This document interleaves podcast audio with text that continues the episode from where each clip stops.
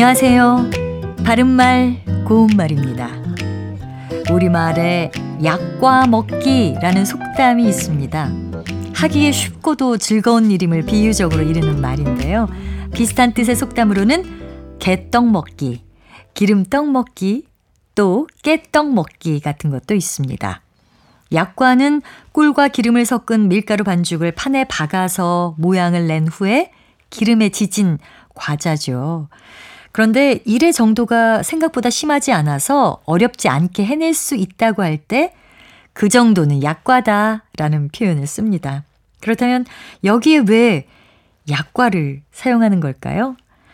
약과는 달고 맛있어서 먹기가 쉬운 것처럼 어떤 일은 하기에 아주 수월하다는 뜻이고요.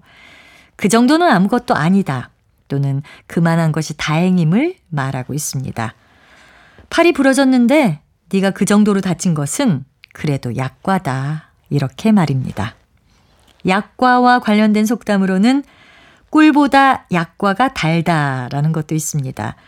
약과는 원래 꿀을 넣어서 만드는 것이기 때문에 꿀보다 달 수가 없는데도 그렇다는 뜻이니까요.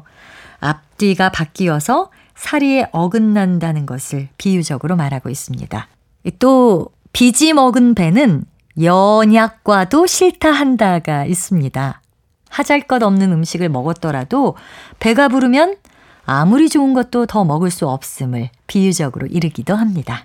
바른말 고운말, 아나운서 변희영이었습니다.